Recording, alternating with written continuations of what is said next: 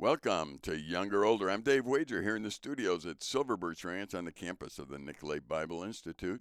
I invite you to check us out at silverbirchranch.org.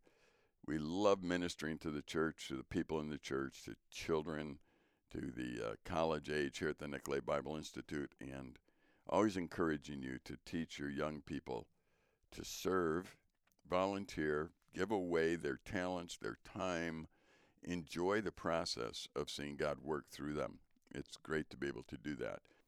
Mike Jewell joins me today again. He's part of the staff here at Silver Birch Ranch and is uh, my business partner and mind because I have trouble adding. So it's great to have someone here who can add without a calculator, and uh, you can do that. We've been talking about money because it's such a tripping point, but we tend to ignore it really in many ways. I mean, the church in general. We invite you to go back and download, you know, the the previous part of the program. But the the church in general doesn't really define the word greed.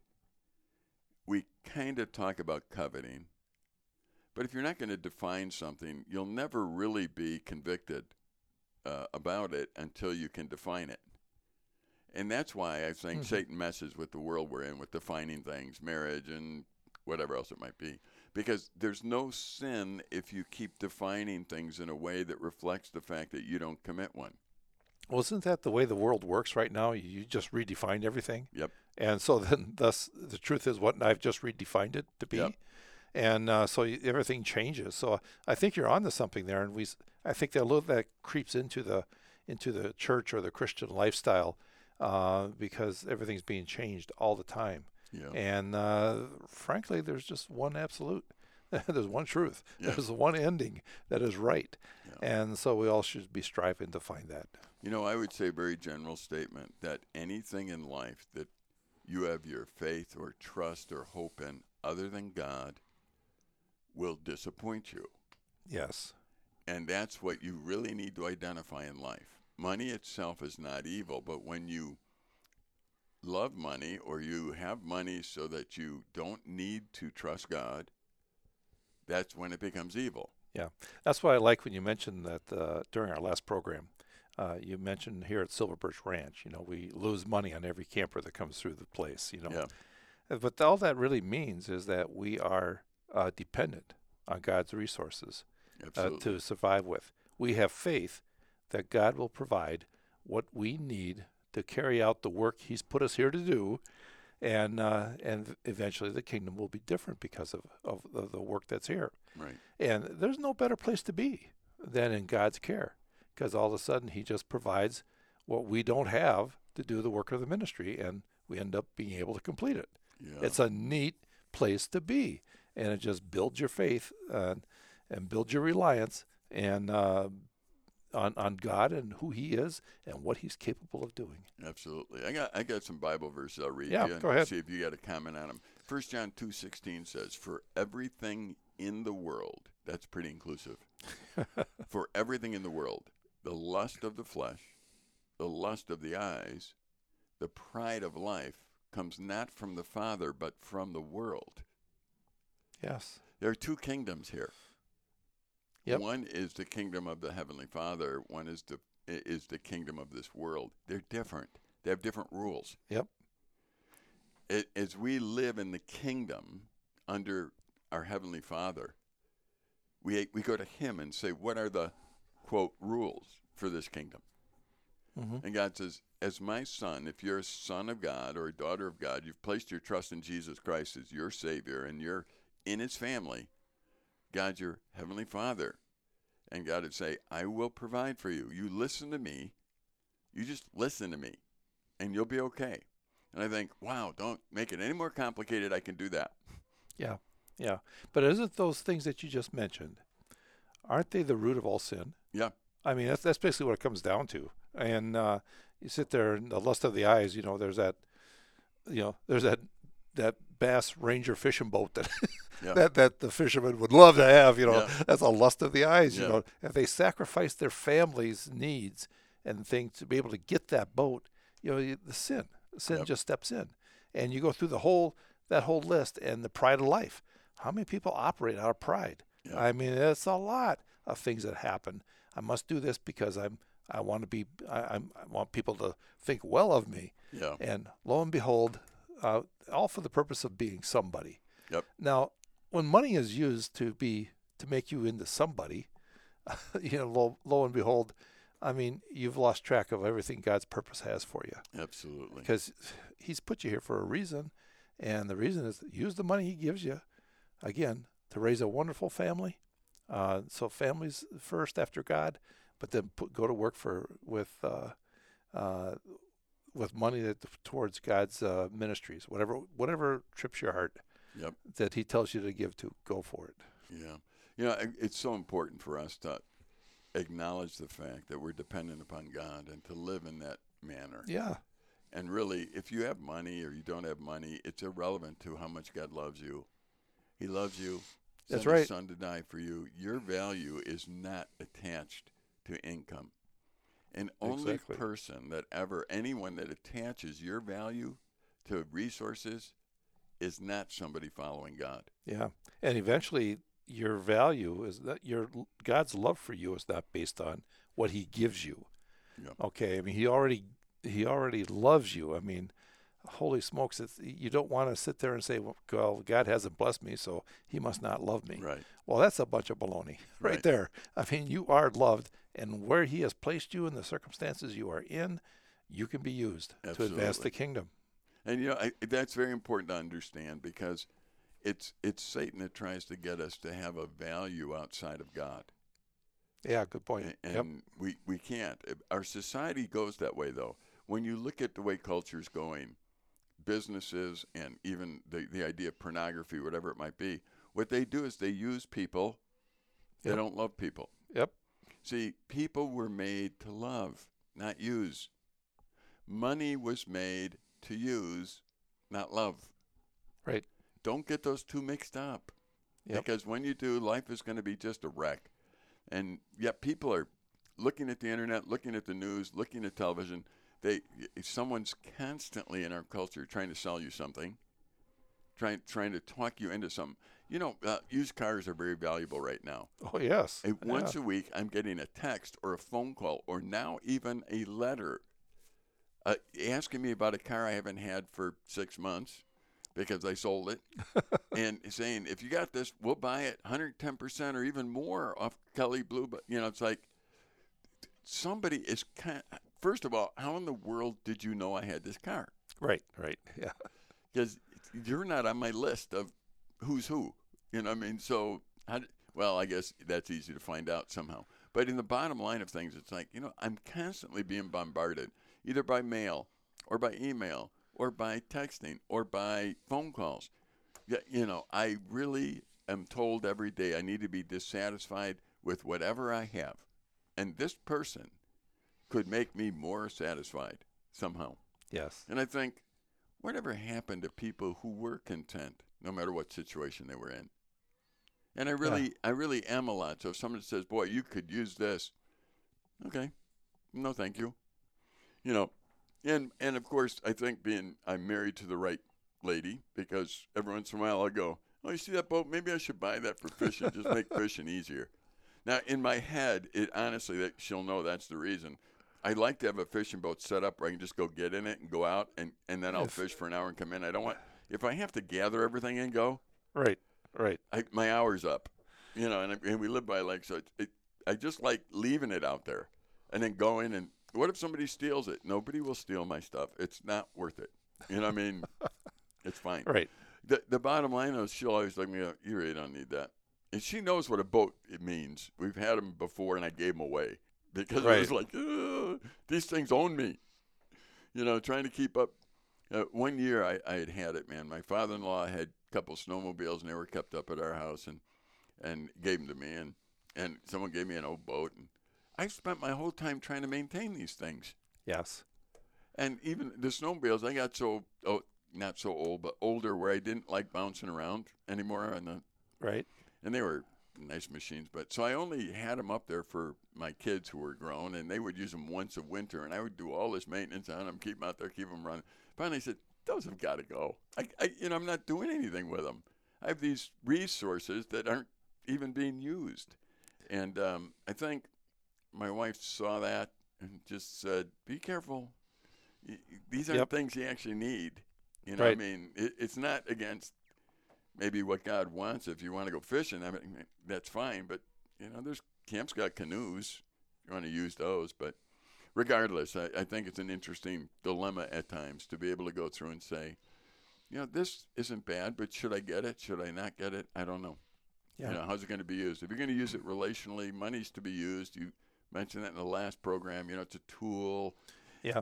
How do you look at it all? And I, I think you know there's some things where you when you look at the funds that God has given you, and uh, you just look at your your you know weekly wages, your uh, you know uh, gifts from people, uh, whatever is brought in. There's you know I always run back and think there's a reason for this is happening. You know, right, there's a reason that this is is going down and um, you know it's so funny then you, you start looking around okay in your life people in your church that maybe could use some help or whatever and lo and behold um, I, I, I find it very gratifying to be able to go to the church and saying you know here here's some money okay? And I give them the, the money but I please that person over there is in need. Right, and uh, will you, on my behalf, keep it anonymously and just give it away to that person because they need a car fixed or something going on that they can't afford. And when I see those things, when I do those things, um, there, there's a great deal of satisfaction in it. But like I've said before, I've never really lost that that money. Yep. It's not lost to me. It's been invested into the kingdom, into the relationships uh, that I, I care about, that are closest to me, and people in my church, for example, and uh, and God doesn't waste it. right. So that's those are the things that you got to remember. This whole fear of losing the money if you give it away, that I don't have it anymore. That's a lie. Yeah. It's a lie in, in the in the in the kingdom because it's a you- twist on the word investment. yeah, it is. In, it in is a good way. Right. Because you are, when you put that money into God's kingdom, um, He does wonderful things with it, but uh, you have not lost it. It's just stored up in heaven. Yeah. That's all there is d- down the road. And that's a, a neat thing that that you can um, count on. And um, and boy, there has to be more thinking like that Yeah. in the church. You know, here at Silver Birch Ranch, the people uh, who give us monthly donations or regular Right. giving, we call them shareholders. Yes, exactly. Yeah, Yep, and I, I've had a few through the years. Not many say. So, is there a like shareholders meeting? No. Yeah. Is there a you know profit? No. No, this isn't like the shareholder you think. This is more like the Green Bay Packer shareholder, Right. Where, where where you can buy it and you get nothing back in return. yeah, that's right. and it's not really buying anything anyway. We just call it shareholder because it, in our mind, it's an investment in the youth of our country, and every dime that will come in, you know, we're audited, we use it right, whatever we need to do, Right. but but every dollar that comes in, we're going to use for kingdom work. And so, in a way, you're a shareholder of the kingdom work, and, and you get to lose money with us. And Right. that's the best I can offer. Um, so I, I, I think it's a play on words. But, you know, the Bible does define greed. In Ecclesiastes 5.10, it says this, Whoever loves money never has enough. Right. Whoever loves wealth is never satisfied with their income. Period. This too is meaningless.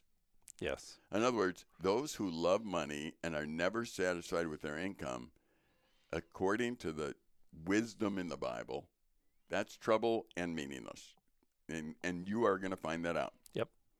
And so there is a definition there. And, and when I've used that definition, I'm talking to a young person and they say, Well, I'd like to get to this income and that. I go, Whoever loves money never has enough. Have you ever worked where you say, Whatever I get paid, I'm satisfied with? Mm-hmm.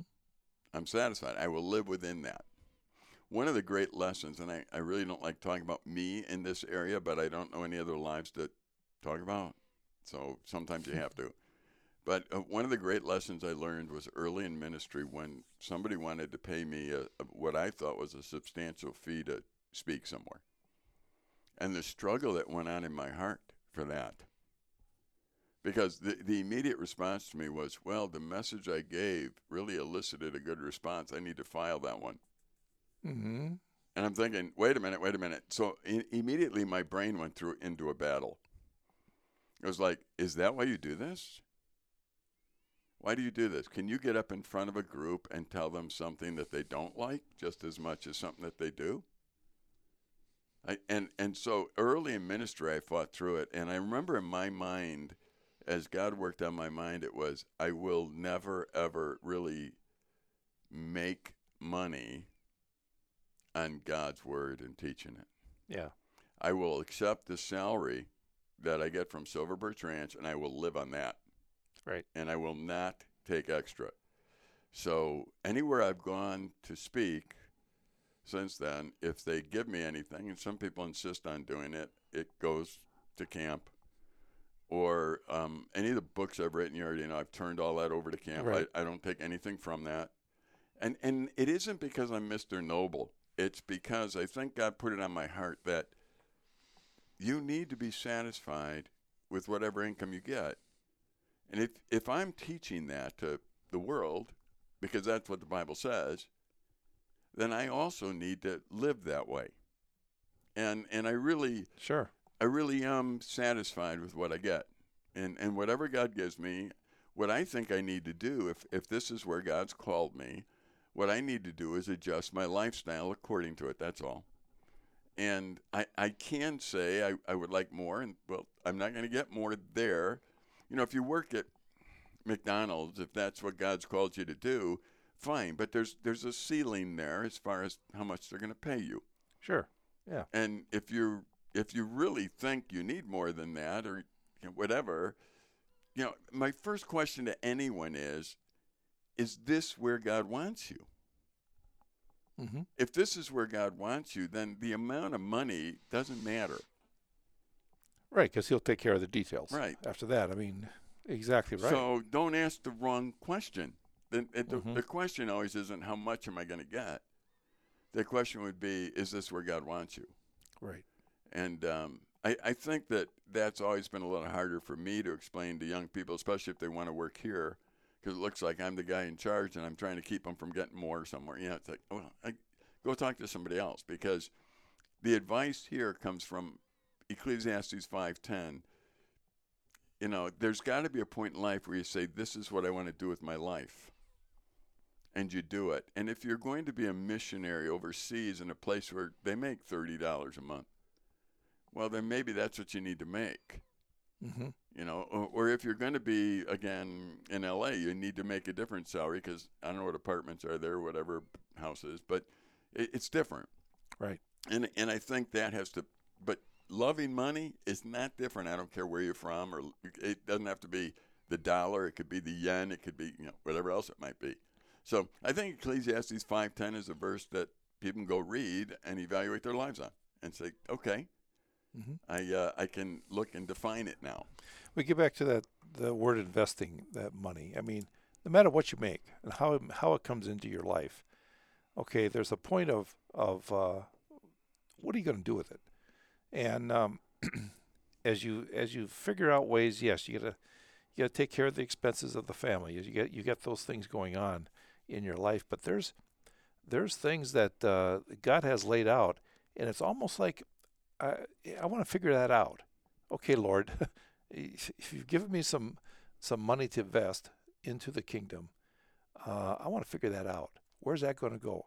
So, I mean, find myself looking all the time for opportunities that's going to uh, not enrich the president of the ministry, you know, more or less. I've had plenty of ministries that I've seen. It's all about the the the president of the ministry that uh, you know they are the the key person. They make millions and millions and millions of dollars, and it's says, you know, I don't tend to invest in those people. Right. But I, if I see this little ministry, uh, for example, you know, I love foster care. Right. So I see these people out there, you know, struggling to take care of foster kids, just trying to make a difference in their own county.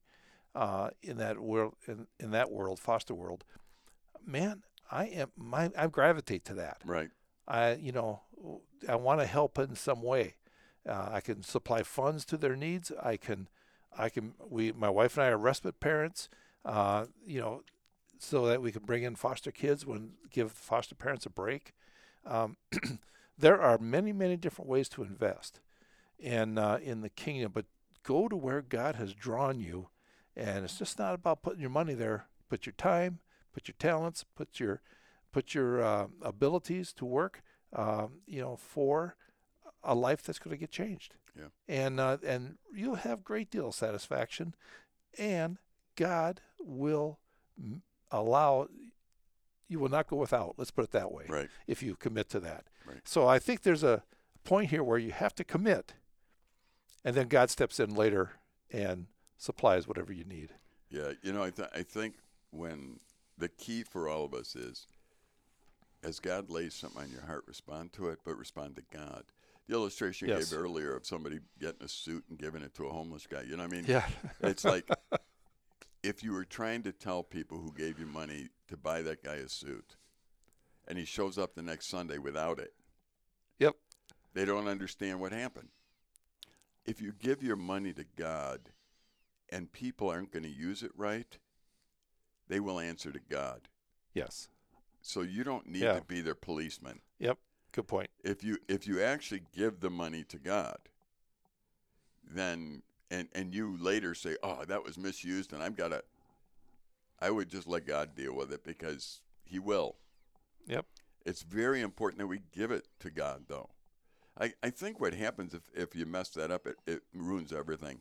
Because before you know, guys that are in ministry, let, like myself, for example, let's say you came to me and said, I'd love to give to the Nicolet Bible Institute to help college kids learn to serve, and, and, and can you show me your results? My, my actual response to you would be no.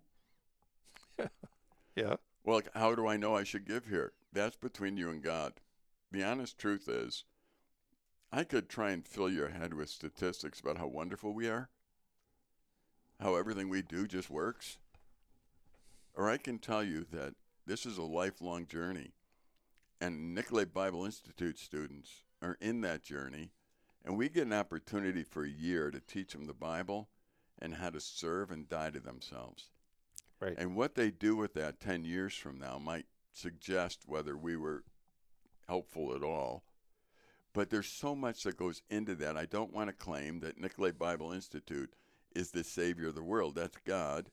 And I'm not 100% sure that everyone who comes through it is going to be the next evangelist of the world. I'm just not sure of that. So I don't want to I don't want to concoct results to make you feel better about your gift. I want to tell you that your gift is allowing us the opportunity to do this. Mm-hmm. We're going to try and display what servanthood looks like, and we're going to try and teach what the Bible says. And our goal by the end of this thing is to be able to have people either go back into the work world or to college that know the Bible, that know God, that know Christ, and know how to make Him known and serve. That's the goal. So if you want to get behind that, I invite you to. Yep. But I can't promise you the outcome. Yeah. It's kind of funny because as, as you're talking there, I'm thinking to myself about the outcomes, you know, of, of, of uh, Nicolet Bible Institute. And, you know, the time and, and uh, money invested in these kids that come through the system, I, I look back on the ones I know of, they have some fantastic families that have developed out of that. I, uh, I, it is amazing to sit back and you know uh, that there's godly families. Uh, they they leave here, they get married. Uh, godly families come about. They come back and visit, and you see these, you know, hauling these kids on their hips Yep. and everything else because all because of what happened here during their time. Yeah. And uh, so I look at uh, investment. Is, how do you? It's all about how do you measure it? Right. You know, type of thing. Did they go on to be great evangelists? No, but but they're sure great parents. Yeah. and you sit back and you go, "Uh, that's a that's a good investment. And you know, and, and some of them will reject what we've done. yeah. Oh yes. And and so to be honest, I think what happens sometimes is ministries are tempted to inflate their their um, their results to make sure that people see how important their ministry is. and I, I would encourage our listeners never to do that to a ministry. Right. For example, if, if we had a, a weekend where we were working with, you know, I don't know, uh, alcoholics or something, you know, I might say, yeah, we had, you know, 50 alcoholics here, and 49 of them uh, have now recommitted their lives and they're, they're alcohol free. Well, that's that's a little premature. In 10 years from now, we'll be able to tell. I, You know, so I'm, I'm just warning people be careful what you're demanding a ministry to report to you, that you're not encouraging them to stretch it a little bit because they want to give money. Give to the because God puts it on your heart, not not because they have a fancy way of asking and telling you what they're doing. Exactly, because numbers can be skewed no matter how you know how they want to look at. I, I can recall a foundation I worked with once wanted to know what our cost per salvation decision is. Yeah, You know, and it's like, sorry, we don't track it, Yeah. and we don't care. yeah, you yeah. know, that's again up to God to take care of that. And we don't Not- know. That's right. We don't want to know. No, I I, I mean- mean, how do you know? Exactly. So you sit back and you and you look at that. It's not a money can can corrupt in other ways. You know than just uh, uh, you know the lust of it. Uh, it corrupt the way you think, right. and that's the scary part too. Well, I want to just encourage our, our listeners. You know, the, the key in life is to know God, to walk with Him, to trust Him. Yes. He puts something on your heart. He put it there for a reason. Go help. Yep. And if if God puts it on your heart to help somebody in any situation, whether it be Christmas dinner or Mhm. a car that's broken and a single mom or a, a foster care, as we talked about, we encourage you to let God deal with the ramifications and enjoy God. The defin- another verse I'll leave you with at the end of this program really is 2 Corinthians 9 7. Each of you should give what you have decided in your heart to give, not reluctantly or under compulsion, comma, for God loves a cheerful giver. Yeah. I, I encourage you, if you give away money, do it with great excitement yeah. that God could even or would even use your resources to help somebody because He really doesn't need you to help somebody. And if you get to help them, that's an honor to be a part of what God's doing. And I encourage you, listen to God, enjoy God, enjoy Him in public, notice the people around you that have need, and enjoy God possibly using you to meet that need. Amen. And I'm Dave Wager here with Mike Jewell. We're part of a team at Silver Birch Ranch, and we're in Silver Birch Ranch Studios on the campus of the Nicolet Bible Institute. We invite you to visit that website, silverbirchranch.org, to get information on that or the Nicolet Bible Institute. Goodbye for now.